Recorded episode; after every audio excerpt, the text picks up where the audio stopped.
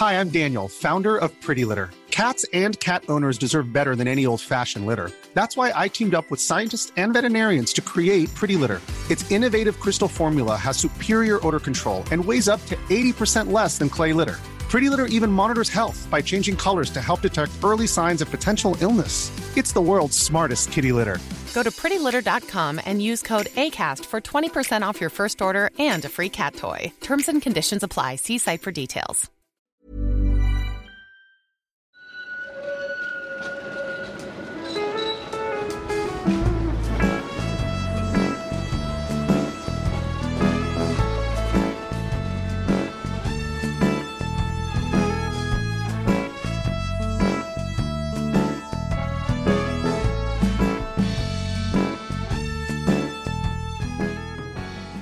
Hej och välkomna till Gator och torg i Göteborg. En podcast om platser i Göteborg. Jag heter Malin Fricke och jag är programledare i podden. Med mig har jag som vanligt gymnasieläraren och Göteborgskännaren Mattias Axelsson. Hallå? Hej. Hej. Nu pratar jag i munnen på dig, men det hoppas jag Ja, att det var men det gör du alltid. Så, men ska vi starta nu då? det gör vi. Idag sitter vi på Gyllene Prag på deras uteservering. Ja, Uppe vi på har- takterrassen. kommit upp en våning här på deras Mm. eh, container som de brukar ställa ut på sommaren. Det är inte så dumt. Vad, är det, vad ser vi här uppifrån egentligen? Vi befinner oss i mitten på vad jag ändå skulle kalla någon slags gammalt torg med eh, gröna träd runt om i en slags triangel. Och det är en Eh, tropisk hetta nästan som Yes. Tynger oss här dagen efter midsommardagen då vi faktiskt sitter och spelar in det här Mm. avsnittet. Men det svalkar gott här och eh, en, kall pilsner urkel har hällts upp. Det är ju det man dricker när man är på Gyllene Prag. Ja. Ja men eh, vad gör vi här? Vi ska göra ett avsnitt om den här platsen där vi befinner oss, nämligen Sveaplan. Jag tror inte att det är så många som tänker på att det heter Sveaplan. Nej, för det gör Och jag har inte benämnt det någonting annat än att vi ses där vid Gyllene Prag. Ja, nej men och det är av den anledningen att den här platsen heter ju egentligen inte Sveaplan. Den här platsen har egentligen inget namn. Alltså tittar man på kartor, både officiella och inofficiella kartor, så är den här platsen inte utmärkt med något namn. Och söker du i Göteborgs stadsmuseums databaser så hittar du ingenting om just Sveaplan. Däremot så kan man ju faktiskt när man går förbi här, eller när man sitter på just Gyllene Prags uteservering, se en liten blå sån gatunamnsskylt där det står just Sveaplan. Men precis som du säger så tror inte jag heller att någon egentligen kallar den här platsen för Sveaplan. Men det har den kallats för sedan åtminstone 1905. Det är det äldsta belägget som jag har hittat när jag har tittat i tidningsdatabaser. För då fanns det 1905 en annons för en bioteater som låg ner mot korsningen mot Nordenskiöldsgatan, alltså bör vara precis där Gyllene Prag ligger idag. Och ska man någonstans ringa in den här platsen så är det ju egentligen tre gator som ligger på ömse sidor, sidor om en liksom triangelformad plats. Och då har vi dels Övre Husargatan som väl är den mest trafikerade av de här gatorna. Sen är det Nordenskjöldsgatan som går ner mot Linné, eh, Linnégatan. Och sen har vi då Sveagatan som går mellan Gyllene Prags restaurang och Gyllene Prags uteservering och sen så sträcker den sig bort mot Skansen. Och just själva namnet Sveaplan som då börjar användas under de första åren på 1900-talet. Det är ju typiskt för de här nationalistiska stämningarna som fanns i sekelskiftets Sverige. Vi har ju bland annat, eh, det är ju bland annat då som till exempel den 6 juni börjar firas som en nationaldag på Skansen. Det gör man första gången 1893 och det finns många andra exempel på just de här nationalromantiska och nationalistiska stämningarna. Och Svea, det är ju då ett annat namn för Sverige, pratar om moder Svea. Så det är väl inte jättekonstigt att man börjar kalla den här platsen då för Sveaplatsen eh, utifrån Sveagatan som i sin tur har fått sitt namn 1894. There's never been a faster or easier way to start your weight loss journey than with PlushCare. PlushCare accepts most insurance plans and gives you online access to board-certified physicians who can prescribe FDA-approved weight loss medications like Wigovi and Zepbound for those who qualify. Take charge of your health and speak with a board-certified physician about a weight loss plan that's right for you. Get started today at plushcare.com slash weight loss. That's plushcare.com slash weight loss. plushcare.com slash weight loss. Millions of people have lost weight with personalized plans from Noom, like Evan, who can't stand salads and still lost 50 pounds. Salads, generally, for most people, are the easy button, right? For me, that wasn't an option. I never really was a salad guy. That's just not who I am. But Noom worked for me. Get your personalized plan today at Noom.com. Real Noom user compensated to provide their story. In four weeks, the typical Noom user can expect to lose one to two pounds per week. Individual results may vary. Ja, så platsen växte fram som Sveaplan under tidigt 1900-tal. Vad fanns här innan? Ja, alltså när Göteborgs stad grundas under det tidiga 1600-talet så sträcker sig stadens marker fram till Skansen Kronan. Och sen så kan du tänka dig att man drar en rak linje, dels österut och dels västerut. Och norr om den här tänkta linjen så har vi mark som tillhör Göteborgs stad. Så området där vi sitter nu, alltså det som kallas för Sveaplan, det låg alltså utanför de marker som tillhörde Göteborgs stad.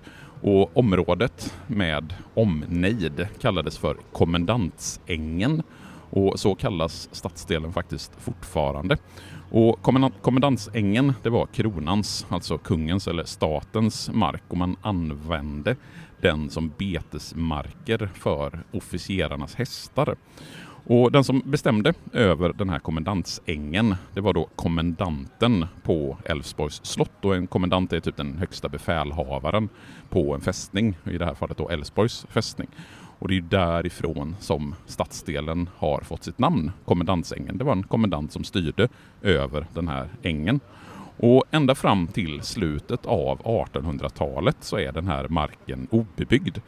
Längs med det som idag är över Husargatan så låg det en liten kolera kyrkogård, det vill säga där man begravde människor som hade dött till följd av koleraepidemier. Något som var väldigt vanligt i Göteborg och i Sverige under 1800-talet.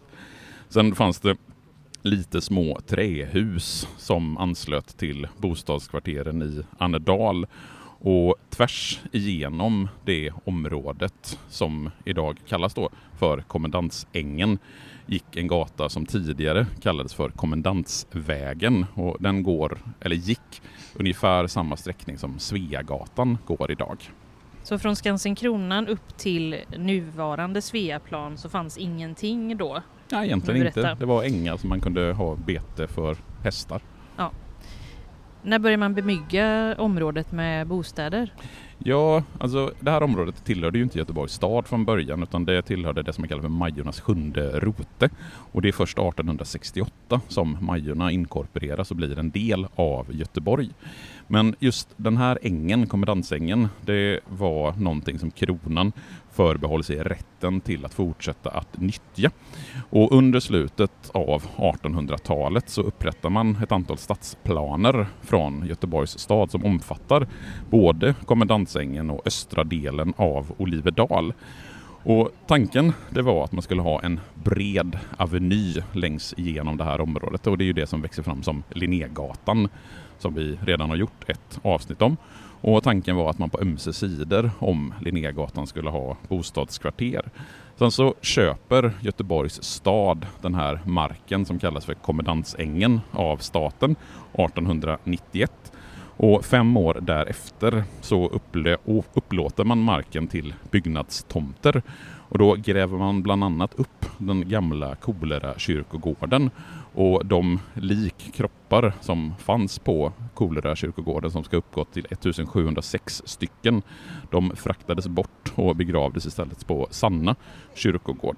Och sen är det då i slutet av 18 början på 1900-talet som man börjar bebygga området Kommendantsängen. Den norra delen, alltså den som är längs med själva Skansberget, där Skansen Kronan ligger, och ut mot en del av Linnégatan, där byggde man från början friliggande landshövdingehus, medan resten av stadsdelen bebyggdes med slutna stenhuskvarter. Och de här kvarteren som växer fram i området Kommendantsängen, de får ju olika namn. Kvarteret Utanverket, som är alltså husen norr om Sveaplan, de bebyggs under perioden 1899 fram till 1924. Och det är alltså de husen som du ser där, där bland annat eh, restaurang, den nepalesiska restaurangen Katmandu heter den va? Ligger i ena hörnet, Sveagatan, Nordenskiöldsgatan. Yeah. Och alla de husen som man bebygger under det tidiga 1900-talet i det här kvarteret, det, de står faktiskt kvar. Och just det huset som vetter mot Sveaplan, det är byggt 1903. Och det är också nu under det sena 18 och det tidiga 1900-talet som man drar fram gatorna i det här området. Sveagatan får ju sitt namn 1894 och Nordenskiöldsgatan får sitt namn samma år.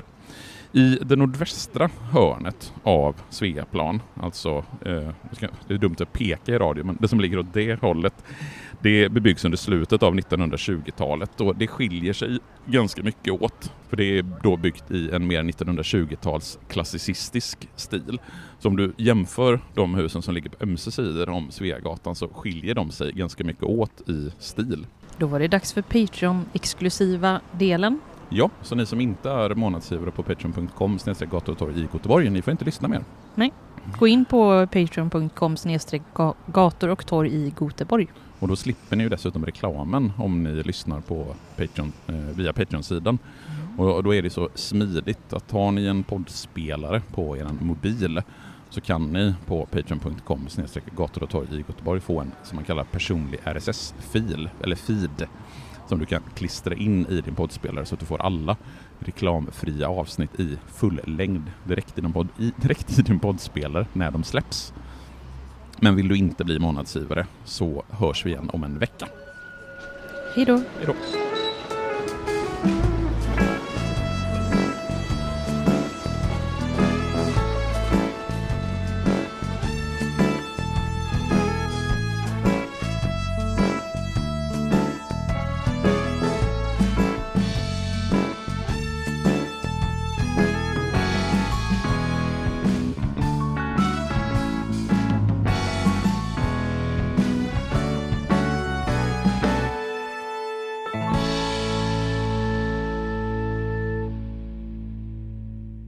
Gator och torg i Göteborg produceras av Reostat Media AB. Hi, I'm Daniel, founder of Pretty Litter. Did you know cats tend to hide symptoms of sickness and pain? I learned this the hard way after losing my cat, Gingy. So I created Pretty Litter, a health monitoring litter that helps detect early signs of illness by changing colors, saving you money and potentially your cat's life. Pretty Litter is veterinarian developed, and it's the easiest way to keep tabs on your fur baby's health right at home. Go to prettylitter.com and use code ACAST for 20% off your first order and a free cat toy. Terms and conditions apply. See site for details.